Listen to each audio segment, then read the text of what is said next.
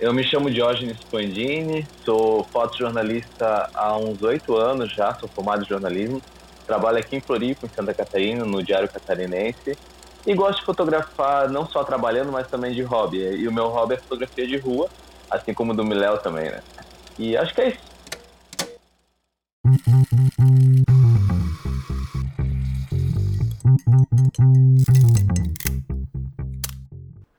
Olá pessoal, estamos começando mais um episódio do Arquivo RAW, podcast onde o assunto é fotografia.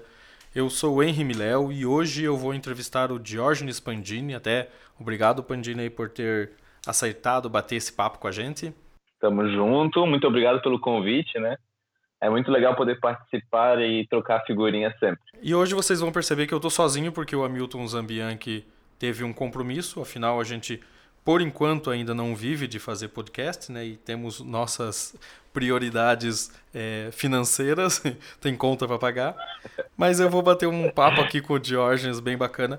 E eu já queria começar dizendo ao Diógenes que o microfone é aberto, você pode falar sobre o assunto que você quiser, mas eu queria já começar dando um fio da meada, assim, do bate-papo, perguntando para você sobre a Rússia, porque você está com uma exposição agora, né, do material que você fez lá, teve cobrindo a Copa do Mundo, e eu queria que você falasse um pouquinho sobre como é que é esse esquema. Você fala russo, aliás? Algumas palavras, eu sei falar oi, sei falar tudo bem, sei pedir cerveja, porque não é necessidade para sobreviver. O essencial que você precisa, né? É, não, essencial.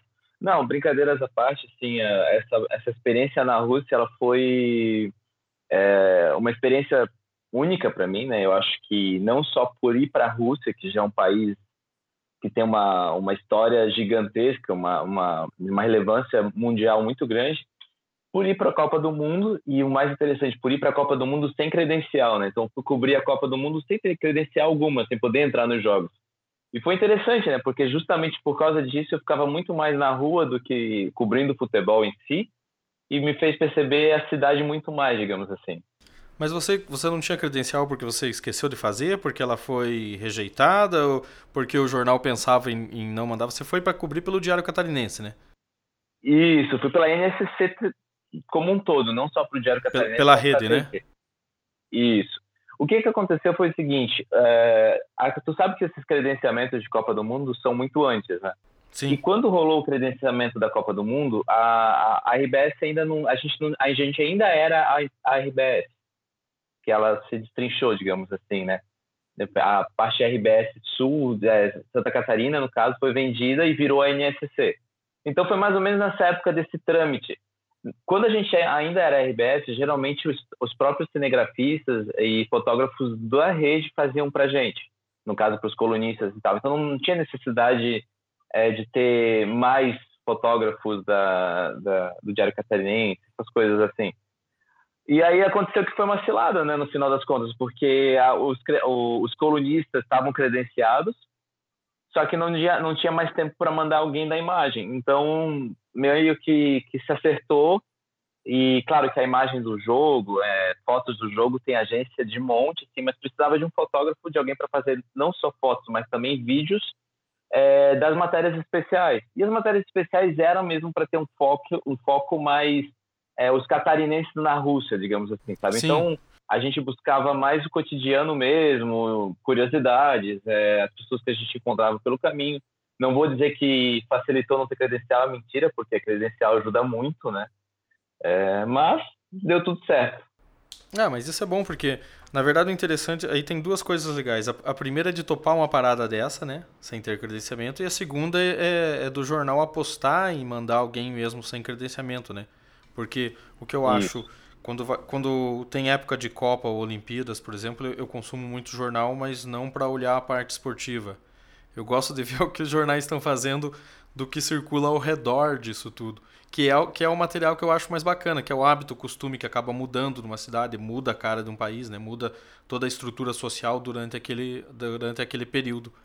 E até é uma coisa que eu queria te perguntar, porque você está com essa exposição da Rússia aí em Floripa, quer dizer, acho que quando for para o ar esse podcast, essa entrevista já vai ter passado, mas com certeza você vai conseguir botar isso na estrada aí. Vai para outros lugares, a gente vai informando aqui durante o tempo. Mas é justamente isso, porque a ideia de fotografia de rua, que você diz que gosta de fazer e eu adoro também, é você mostrar mais ou menos uma rotina, né, de um lugar, encontrar o que é o comum da sociedade, mas é difícil você encontrar isso no meio de um evento que muda completamente o cotidiano de uma sociedade, né? Totalmente. E essa foi a pegada da curadoria que a Lucila Rohr fez para essa exposição no Badesse, assim. A gente ela tentou junto comigo, né, mas principalmente ela, porque ela recebeu um arquivo de 500 fotos, assim, de 36 dias fotografando igual alucinado. E ela tentou buscar ali realmente o que ela conseguia ver da Rússia, junto consultando eu, né, a gente conversando sempre essa troca. E foi isso que a gente tentou trazer para a exposição, não só a Rússia fora da Copa do Mundo, dentro da Copa do Mundo, né, o cotidiano, Inception, essa busca, né? Como também quebrar um pouco desses estereótipos russos, assim, né, porque quando eu fui para lá, eu fui morrendo de medo, tipo, são pessoas bravas, sérias, um maluco, né? Tem até aquela história lá que a Rússia tem enfim, situações extremas, e é um pouco assim, mas não é tanto assim. É um pouco mais diferenças culturais, eles não costumam, sei lá, andar sorrindo na rua, mas eles estão muito de boa mesmo. E não é só frio, tem sol, tem praia, tem gente maluca na rua, tem de tudo, assim, sabe? É bem Brasil, na verdade. No final das contas, eu achei mais Brasil do que eu imaginava. E é até a pegada do Rússia, Rússia escrito em russo e Rússia escrito em português, que o final da palavra Rússia em russo é um R ao contrário, espelhado com um russo em português, sabe? Nessa ideia desse espelho que de certa forma, acabei encontrando. Assim, não foi o objetivo encontrar, mas acabei encontrando. E todas essas fotografias aconteceram enquanto fazia cobertura para o jornal, né? Então, a cobertura para o jornal ela também era uma outra loucura, porque fazia foto, pro impresso, para online, vídeo pro online, vídeo para TV, vídeo das matérias especiais, vídeo das matérias dos colunistas, e eu entrava todo dia ao vivo no Bom Dia Santa Catarina também, através do Skype, como a gente está fazendo aqui. Então era todo o tempo, assim, da hora que acordava, a hora que ia dormir. Só que sabe muito bem como é, né? Sempre com a câmera do lado e sem perder a oportunidade nunca. Então foi muito legal, sabe? Todo esse processo. E aí eu lembro que quando eu estava lá, eu ainda pensei, eu quero dar uma solenidade maior para esse final de cobertura. Eu quero que ela seja mais do que só uma cobertura. E como vai ser isso? Aí eu pensei, uma exposição seria legal. E aí eu fiquei lutando. Como eu não sou do circuito de expositores, eu não sou artista e tal, eu tentei bastante até conseguir um espaço dentro de um ambiente para arte, que é a Fundação Cultural Badesca, aqui em Florianópolis. E aí o diretor de lá, o NLL, me convidou depois de conhecer o trabalho, e aí que em um mês eu tive que levantar o dinheiro para fazer as impressões. E, enfim, posso até falar sobre isso depois, se quiser. Ah, não, claro, isso é interessante, porque o que eu curti dessa história da exposição foi justamente essa. Porque eu lembro que eu não assistia ao vivo, porque o jornal do o Bom Dia Santa Catarina aí, aqui no Paraná, é Bom Dia Paraná, então não tinha isso. Mas eu via depois na internet as suas entradas e via bastante coisa no Stories do Instagram, porque o que me admirou foi essa postura, que eu acho que é uma postura que eu defendo, que na verdade o fotógrafo e principalmente o fotojornalista não pode ser só o cara que faz imagem, né? Porque existem dois tipos de fotógrafo que trabalha com jornalismo, o fotojornalista e o fotógrafo de jornal. É aquele cara que só faz pauta. Então você ia além daquilo. Eu sei que parece que você escrevia também pro jornal, né? Uma coluna, ou chegou a escrever? Não, escrevia alguma coisa, mas era mais um ghostwriter, né? Digamos assim, porque eu ligava, o editor de spot ligava e eu contava para ele transformava em texto por causa da correria mesmo. Assim, não conseguia parar para escrever.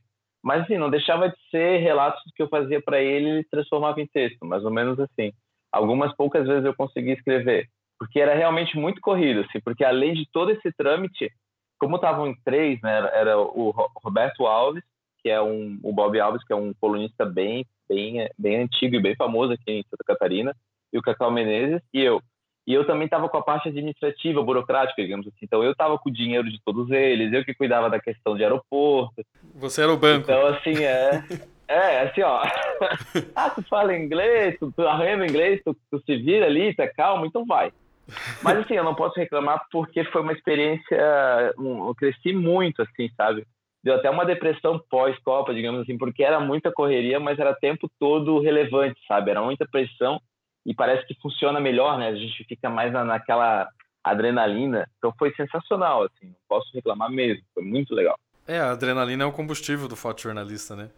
Mas justamente falando isso, você não ficou fixo só na fotografia, tinha também vídeo.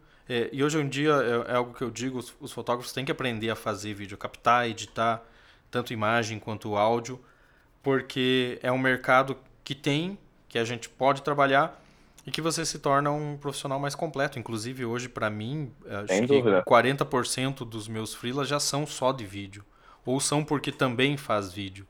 Então, isso era o que eu achava interessante quando eu via o teu trabalho lá. Eu pensava, pô, esse é um cara que está na vanguarda do que está acontecendo agora e que não fica preso só a um título de uma profissão que lhe deram, por exemplo, é fotógrafo. Sem dúvida, sem dúvida. A produção nossa está cada vez mais e tem que ser assim mesmo, também concordo, principalmente numa cobertura especial como essa, sabe? Quanto mais versátil tu for, maior a chance de tu ter que fazer essas coberturas, né? Eu lembro que eu fui só com uma DSLR e lá, eu pensei, cara, na verdade eu preciso de alguma coisa para captar vídeo que eu consiga estabilizar. E assim, vou comprar um Osmo, depois eu vejo com a empresa. E eu peguei mesmo, fui lá e comprei e comecei a usar. Depois a empresa readquiriu para ela porque fez diferença, sabe? Eu ia com a câmera e na câmera eu fotografava e com o Osmo eu fazia os vídeos. E aí eu conseguia trabalhar com os dois ao mesmo tempo, porque sabe muito bem que é bem complicado. Às vezes você está pensando em foto e quer fazer vídeo, e aí a configuração muda, não dá para ter o shutter muito alto no vídeo, porque pega a frequência da luz, enfim. Sabe muito bem como é, né? Mas deu tudo certo, assim, foi bem legal, na verdade. E entrava na rádio também, fazia as entradinhas na rádio. Multitarefa. É, sensacional, uma experiência única. E acabou, né, quando voltei, com essa história da exposição, que, querendo ou não, foi também uma experiência completamente nova, né? Quando me deram, tu sabe, né, o nosso jornal aqui tem uma tiragem de 9, 10 mil exemplares por dia. Então, pegar essas fotos que saem numa tiragem dessas, que saem online, saem o tempo todo, assim, né? E tirar de um papel jornal, que depois que é lido, serve para embrulhar peixe, sei lá, enfim, essas coisas. E tirar essas fotos, de botar num papel algodão, botar numa moldura, expor, sabe? Fazer essa passagem de uma foto que ela é usada várias vezes para uma foto seriada, foi uma experiência bem diferente para mim, que eu gostei muito, assim, ver as fotos do tamanho grande, sabe? A principal foto da exposição tem 1,5 metros, sabe? É muito grande. É bastante, 1,5 metros, pô? 1 metro bem finite, assim, a curadora deu as ideias, eu falei, vamos fazer.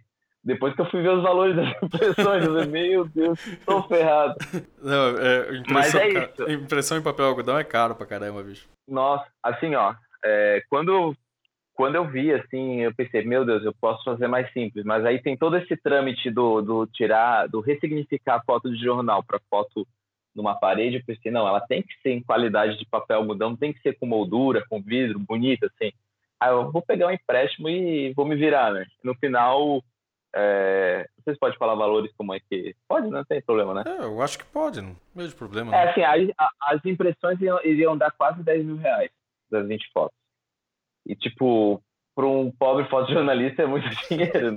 Dava uma lente, dava um outro flash. Oh, meu Deus.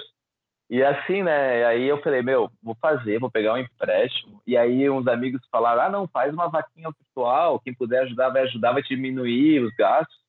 E eu fiz essa vaquinha rendeu quase 70% dos gastos, e aí consegui mais um pouco por fora, um pouco por ali, um pouco que eu tinha. No final não precisei pegar empréstimo, a exposição foi um sucesso, assim, foi muito legal a abertura, chegou a dar fila para subir, assim, para ver as fotos de tanto que eu convidei, conversei com as pessoas, e o quanto que eu estava animado, assim, o pessoal foi realmente para prestigiar e dar um apoio, sabe? Então, é muito legal sair do jornal e, de repente, tá posto em outro ambiente, saca? Foi uma experiência muito legal e que eu espero repetir mais. E isso vai virar livro? Eu pergunto porque você já tem um livro, acho que do Marrocos, né? Então, cara, depender de mim, tudo vira livro, né? Mas a Rússia em si tem um material extenso que poderia, assim, se transformar num livro. Marrocos é um livro daquele self-book mesmo, né? Que a gente faz, a gente imprime e deixa disponível para quem quiser. Então, até agora, total de uma pessoa, eu, Comprei esse livro. Tem para vender lá no teu site, né? É, não tem problema. E só que eu tô com outro projeto aí sim de fazer um livro com a editora, tudo certinho, que é um projeto que envolve Floripa. Faz uns 4 anos que eu fotografo na... E esse material já se tornou bem consistente assim, ao longo desses anos, e eu quero pensar ele de uma forma de discutir principalmente a questão dessa galera, assim, dessa outra Florianópolis, dessas outras pessoas que ao cair da noite deixam de ser os marginais, digamos assim, passam a ser os protagonistas do que acontece na cidade, e é muito louco mesmo, né, essa transformação. E trazer isso para discutir, sabe, eticamente, discutir moralmente, discutir realmente essas fotografias, e principalmente porque o centro de Florianópolis, o centro-leste, que é essa área que eu fiz essas fotos, está passando por uma transformação, não só tendo mais vida noturna, bares e outras coisas, como está tendo uma gentrificação, digamos assim. E essas pessoas talvez sejam tiradas dali, talvez deixe de existir essa realidade que eu fotografei. Então todo esse processo também me interessa. Só que aí esse é um projeto maior, assim, que eu estou começando a estruturar ele. Então, isso daí é o que eu foco para livro mesmo. A Rússia é uma exposição e ela vai circular já. Já trago de antemão aqui que dia 15 de setembro vai estar em Balneário Camboriú, até o comecinho ali, dia 8, se eu não me engano, de outubro. Depois eu corrijo se estiver errado. E em 5 de novembro está em Joinville, esqueci o nome... Enfim, depois eu lembro o nome certinho do local, ainda não está confirmado. É Instituto Juarez Machado, Instituto Internacional Juarez Machado. E assim, quem sabe em Curitiba, quem sabe alguém escuta o podcast aí, convida, a gente leva para aí. O sonho é continuar fazendo essa exposição circular, né? Até porque eu tive muita ajuda, mais de 50 pessoas me ajudaram, e eu quero realmente que ela continue existindo por um bom tempo. Não, sim, com certeza a gente consegue algum lugar aqui. Eu vou conversar com o pessoal, que tem um pessoal de umas escolas de fotografia aqui que tem espaço de exposição. E eu vou falar com eles lá. Aliás, eu já tinha, a gente já tinha conversado, eu já tinha falado que ia conversar lá, mas o diretor de fotografia da escola estava de férias, ele volta agora, só na semana que vem. E eu já tenho uma reunião agendada com ele, eu vou falar da exposição também. Já agradeço de antemão. Não, sem problema, a gente sempre se ajuda e não dá nada não. Cortou o comecinho só da tua fala ali, esse material é aquele que você fotografa na madrugada no centro de Florianópolis, né? Isso, é um material que eu faço já há 4 anos, até me mudei para o centro por causa desse trampo, que é justamente caminhar nas ruas e ver essa outra Floripa, né, que eu até chamo de Desterro, que apesar de ser um nome banal, para quem não sabe, Floripa antes de ser Florianópolis era Nossa Senhora de Desterro. Mas é um nome bem significativo, que significa, né, pessoas tiradas de sua terra, né? E a madrugada é justamente isso, são as pessoas marginalizadas que se tornam protagonistas durante a noite. Então é bem interessante esse trabalho, que eu queria trazer não como exposição, não só na internet, mas como livro, justamente para trazer discussão, eticamente, moralmente, sabe? Trazer também a discussão sobre a cidade, sobre esse crescimento do centro-leste, sobre essa possível gentrificação que está ocorrendo ali, que está cada vez tirando essas pessoas e o que acontece, sabe?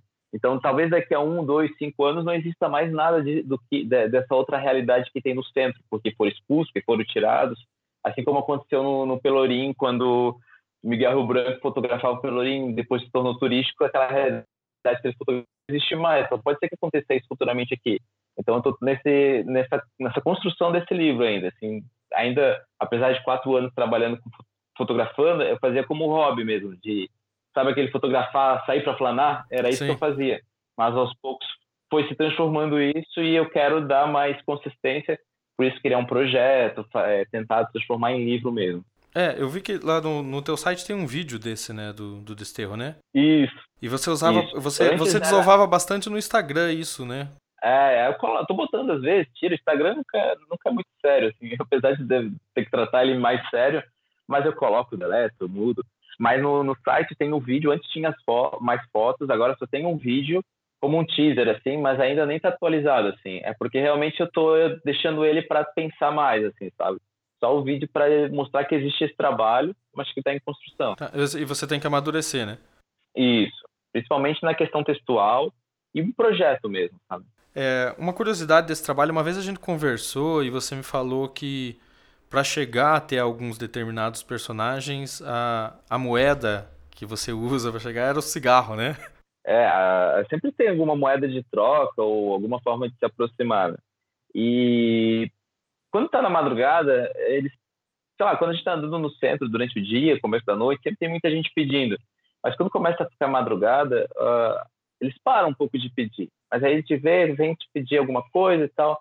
Só que tu tem um cigarro, já chega oferecendo, já quebra um pouco aquela situação, né? Nunca chego com a câmera escondida, sempre a câmera mostra, sempre trocando ideia e aos poucos começa a fotografar, se a pessoa não fala nada eu fotografando, às vezes peço, aí depende de cada situação.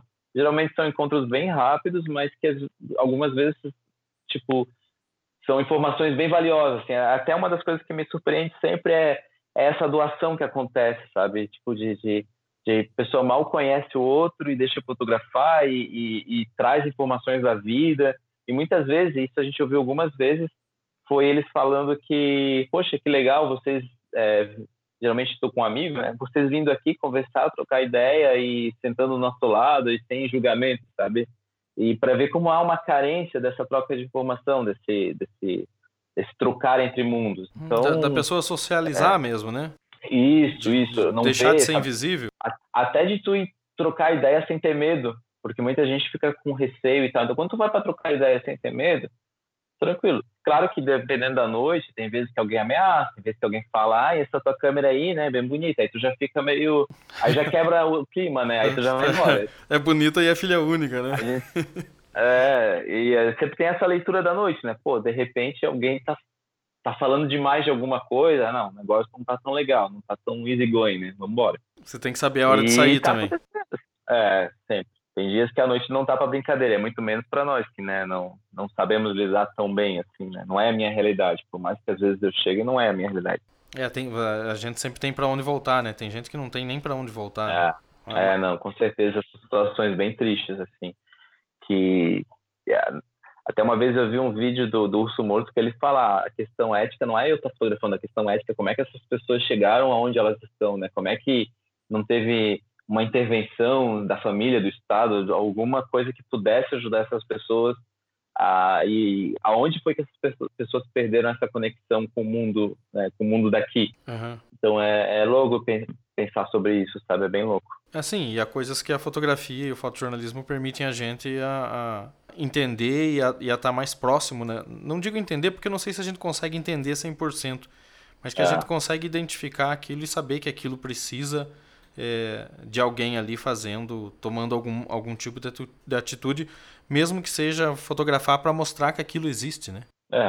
É bem, bem complicado mesmo. É uma questão ética que sempre, ainda hoje, eu acho que sempre vai existir ali, que tu vai sempre pensar sobre, por que eu estou fazendo isso? E conforme tu vai amadurecendo mais e fica pensando mais sobre isso e tentando justificar tudo isso, sabe? Para que não seja um mero turismo estético também, sabe? Que seja mais do que isso. Sim, que não seja a finalidade só de ter uma foto para fazer uma foto bacana para o povo achar que você é massa porque você fez aquela foto. Isso. Aliás, você fez um outro trabalho também, o Broken, né? Que acompanhou... Esse foi esse foi pro jornal? Esse é do jornal. Esse foi um trabalho, eu e a Shirley Alves, repórter, a gente começou lá numa notícia e aí eu consegui terminar quando vim pro Diário Catarinense fazendo algumas viagens para lá. A gente acompanhou um menor desde a infração, não a infração em si, mas do dia que ele foi preso, né, até o processo de ressocialização dele, até a liberdade, um pouquinho mais ali, mas a gente não conseguiu acompanhar mais, perdemos contato. Mas foi um trabalho bem interessante, assim, de ver todo o processo que passa o menor infrator, assim, desde o DEAP, enfim, todas as situações, e tentar trazer isso para a imagem sem poder também mostrar ele, sem poder mostrar a família, sabe? Só trabalhando com pequenas subjetividades. É um trabalho que eu gosto bastante e que foi de muito orgulho, assim, sabe? De fôlego que a gente fez ao longo de um ano e meio, se não me engano. Geralmente você faz alguns trabalhos que levam mais tempo, né? É bacana que o jornal abre esse espaço porque geralmente são coisas mais efêmeras, né? Aquilo que acontece no dia, aquilo que é muito rápido. Um dos problemas que eu sempre vi em jornal é que você passava uma pauta que era interessante e os caras diziam, beleza, faz, para publicar amanhã. Sabe? Não se tinha, mas pelo jeito você consegue encontrar um espaço para, tipo, me deem espaço para respirar e fazer o trabalho como deve ser feito para publicar ele com consistência. Olha, queria eu que fosse assim. Mas a gente tenta, às vezes consegue, às vezes não consegue. Agora eu tô até por causa essa história da exposição me tomou bastante tempo, agora voltando à realidade, digamos assim, do jornalismo, repensando justamente sobre essas coisas, sobre, tipo, poxa, eu queria fazer uma matéria de fôlego de novo, como é que eu posso fazer e tal. As demandas da redação ao longo desses 8 anos mudaram muito, né? Quando eu entrei, a redação que eu entrei no Notícia era gigante. Tipo, 2 anos depois começou a ter demissões, e tu sabe muito bem como é que estão as redações hoje. Completamente enxutas, né? E aí a gente está cada vez... Antes tinha mais fotógrafo, aí tu conseguia separar um pouco para fazer alguma coisa mais de fôlego. Agora está mais complicado um pouco, mas eu acho que vai um pouco da nossa luta também, né? A gente tem que ir atrás e tentar, porque senão não vai sair. Vocês estão em quantos fotógrafos ainda? Agora a gente está em 4. 4 para um jornal diário? A gente era em 10, cara. No jornal que eu trabalhava, a gente tinha 21, bicho. Hoje eles têm 4. Então, a gente ainda estava com a proporção melhor, então... Mas é isso. Não, mas a gente tem que se adaptar. Essa é a forma como as coisas estão funcionando agora, como tudo... Como é o mercado hoje em dia. Mas isso não quer dizer que você tem que fazer um trabalho de qualquer jeito ou que você deve deixar de lado aquelas ideias de pautas que tinha e tal. O que eu acho legal é que, pelo jeito, o jornal aí abre um espaço, né, para esse tipo de... Tipo, aceita as ideias de jirico que os fotógrafos geralmente têm? Eu acredito que sim. Acho que depende mais do fotógrafo do que do jornal em si. Então, é mais da gente buscar. E a luta editorial, a pauta diária, a pauta longa, sempre vai existir. Só que agora está um pouco mais difícil de vencer. Mas eu acho que, como tu mesmo disse, o mercado está aí. A gente tem que lutar, tem que ir atrás. Não adianta ficar reclamando, porque não vai mudar, né? Não vai mudar no serviço. Ou se adapta, ou, sei lá, muda. Abre um bar. Tá, mas abrir um bar é ótimo. mas isso, cara, é exatamente o que a gente sempre discute. Essa ideia do fotógrafo agir um pouco mais além daquele trabalho de vou pegar a pauta e vou fazer. De oferecer, né? Como você disse, às vezes a culpa é um pouco mais do fotógrafo do que do próprio veículo. Porque fica muito preso naquilo, né? Tem até um texto, aliás, deixa eu já fazer propaganda, quem quiser entra lá no arquivoraul.com.br e lê lá, é um texto, um artigo chamado Você Não É o Cara, em que eu escrevo lá que, cara, o telefone não vai tocar atrás de você, entendeu? A National Geographic não vai ligar atrás de você. É você que tem que fazer coisas para oferecer para essas publicações. Então, essa atitude de ser um pouco mais ativo, proativo do fotógrafo, é o que vai fazer a grande diferencial no mercado que está hoje em dia muito enxuto. Não, sem dúvida, né? Como a gente estava até falando um pouco antes de a gente começar, às vezes tu fica até pensando, pô, será que eu estou sendo o que o mercado em si quer, sabe? Igual, tipo, tu deve ter sido um baque quando saiu do jornal e ter que recomeçar, criar estratégias para publicações, para ter agências, para trabalhar com tudo isso. Esse é um universo que eu desconheço, por exemplo, né? Porque eu estou vinculado a um veículo que essa outra parte eu estou por fora. Mas, enfim, o segredo é esse que tu trouxe aí. A gente tem que ir atrás, tem que aprender, tem que continuar fazendo curso, fazendo oficina, estudando. Antigamente a gente tinha mais referências de fotógrafo na redação, mas a internet está aí para a gente continuar tendo outras referências, continuar pesquisando, continuar aprendendo, sabe? O grande problema vai ser o dia que tu falar, aprendi. Não, você nunca termina de aprender.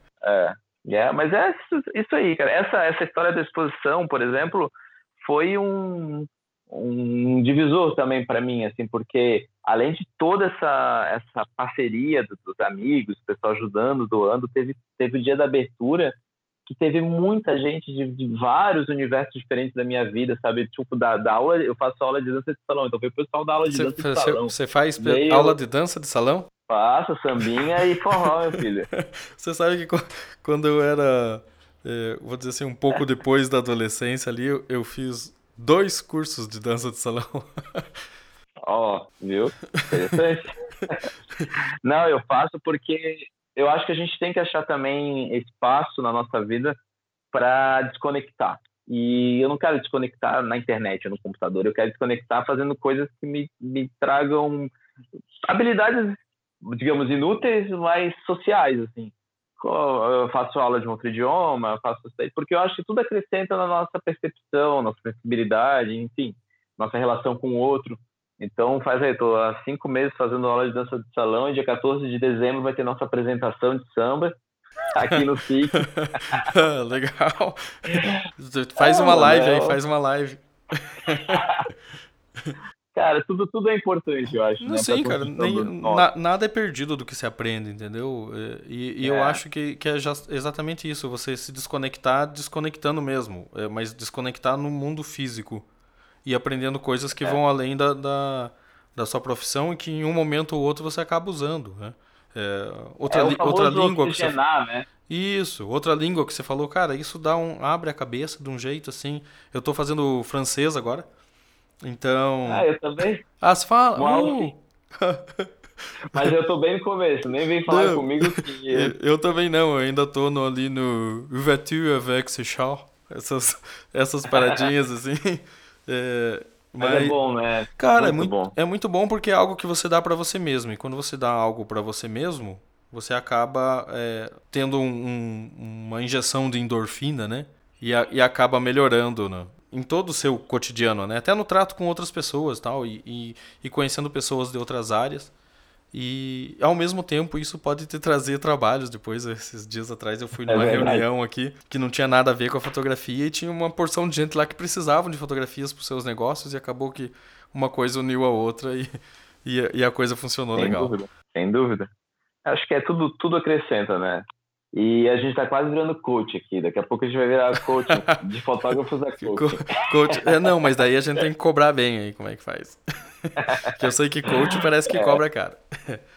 Eu tô vendo você aí com a Fuji, a gente já tava falando disso, mas você tá curtindo essas mirrorless? Cara, bastante, sim. Pena que eu não tenho escolha sobre o equipamento do jornal. O equipamento do jornal que cede, ele cede DSLR, mas se eu pudesse, era tudo mirrorless. Você acha muito melhor? Ah, eu gosto que é o peso, né, para começar. Eu gosto da qualidade da Fuji, eu não tive a oportunidade de testar muito outras de mirrorless, mas acredito que sejam boas também. E a forma de tu fotografar a invasão que a mirrorless causa é muito menor do que uma DSLR, né?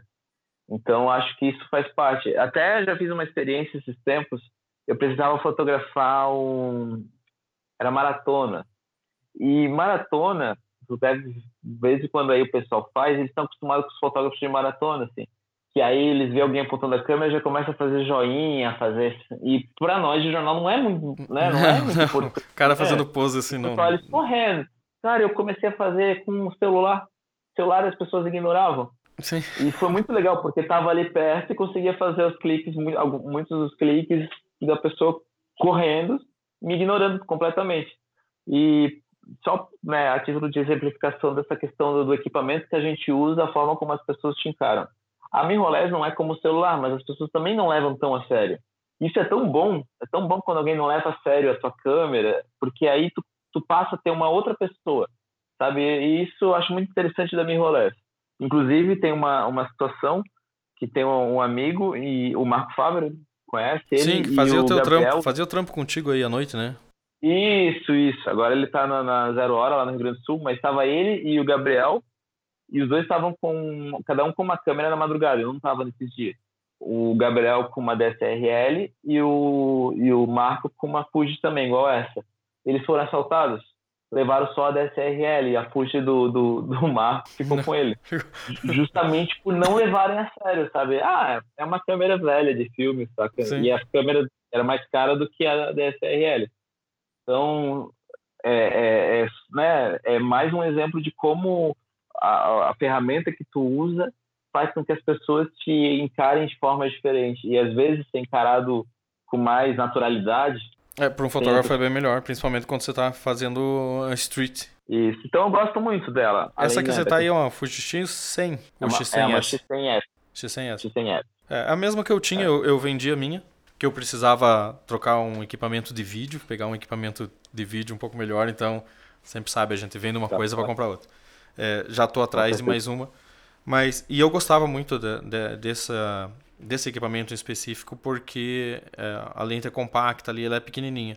Mas eu já vi alguns fotógrafos reclamando que, por exemplo, compraram a X-Pro1 ou X-Pro2 e daí tem o adaptador para as lentes e continua o mesmo peso, porque você vai usar uma 70-200 ainda seria um trambolhão, entendeu? Ainda chama muita atenção. Mas agora parece... teria que ser uma lente mais compacta, mas mesmo assim as delas ainda são meio gigantosas, assim. É que elas ficam parecendo uma Nikonzinha FM2, um negócio mais antigo, mas ela ainda tem um certo peso. Então eu vi um pessoal reclamando por causa disso. Eu não tinha esse problema, porque eu só tinha uma lente fixa mesmo, né? Mas é como você disse, parece que vira a chave, né? O jeito de fotografar já é outro. Não só a tua interação com a pessoa, mas você enquanto fotógrafo com o equipamento, parece que você vê de outro jeito, né? Eu fazia muito mais fotos de plano bem mais aberto, com muito mais espaço, área branca na foto, que ficavam bonitas porque era com esse equipamento. É diferente de você pôr a mesma lente em uma DSLR e tentar fazer a mesma coisa. Cara, sabe que eu tive uma vez uma aula com a Tanca na Brava, na pós de fotografia que eu fiz, e ele disse uma coisa que sempre ficou muito na minha cabeça. Uma vez ele foi fotografar uma comunidade, uma DSLR, tá até no site dele. E aí ele foi fotografar alguém que estava numa porta e tal, e impôs a câmera com uma telha, assim. Então, é um movimento de arma, assim, né? Sim, é um canhão, né? Tá mirando. E ele disse, né, que sentiu um cano gelado no pescoço, assim, tu atira com a tua que eu atiro com a minha. O cara falou pra ele. E, saiu fora e tal. Tempos depois, não lembro quanto tempo depois, ele foi de novo, mas ele foi com uma grande formato. E em vez de apontar, ele meio que quase como se reverenciasse a outra pessoa.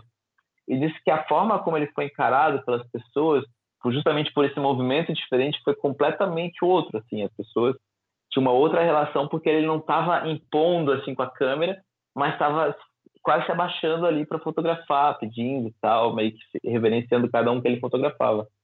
E isso ficou sempre na minha cabeça, sabe? E eu pude testar, né? Não com um grande formato, mas senti isso que ele falou quando eu tive a minha rolagem a primeira vez, assim. Que a forma de fotografar, tanto na rua quanto qualquer outra pessoa, é outra. E isso é legal, isso te traz uma experiência nova, né? E eu sempre fui uma pessoa meio desligada para equipamento, nunca fui muito fanático de equipamento nem nada. Mas me fez perceber justamente essas nuances que os equipamentos podem te trazer, saca? E mais do que o resultado estético, mas o resultado da performance enquanto fotógrafo. E o celular tá aí também, né? A gente tem celular com qualidade hoje em dia, para fazer o mobile journalism que o pessoal fala. Mas então é isso. Próximos projetos teus, além de continuar esse da fotografia aí mais séria, da fotografia da madrugada de Floripa, o que mais que você tá...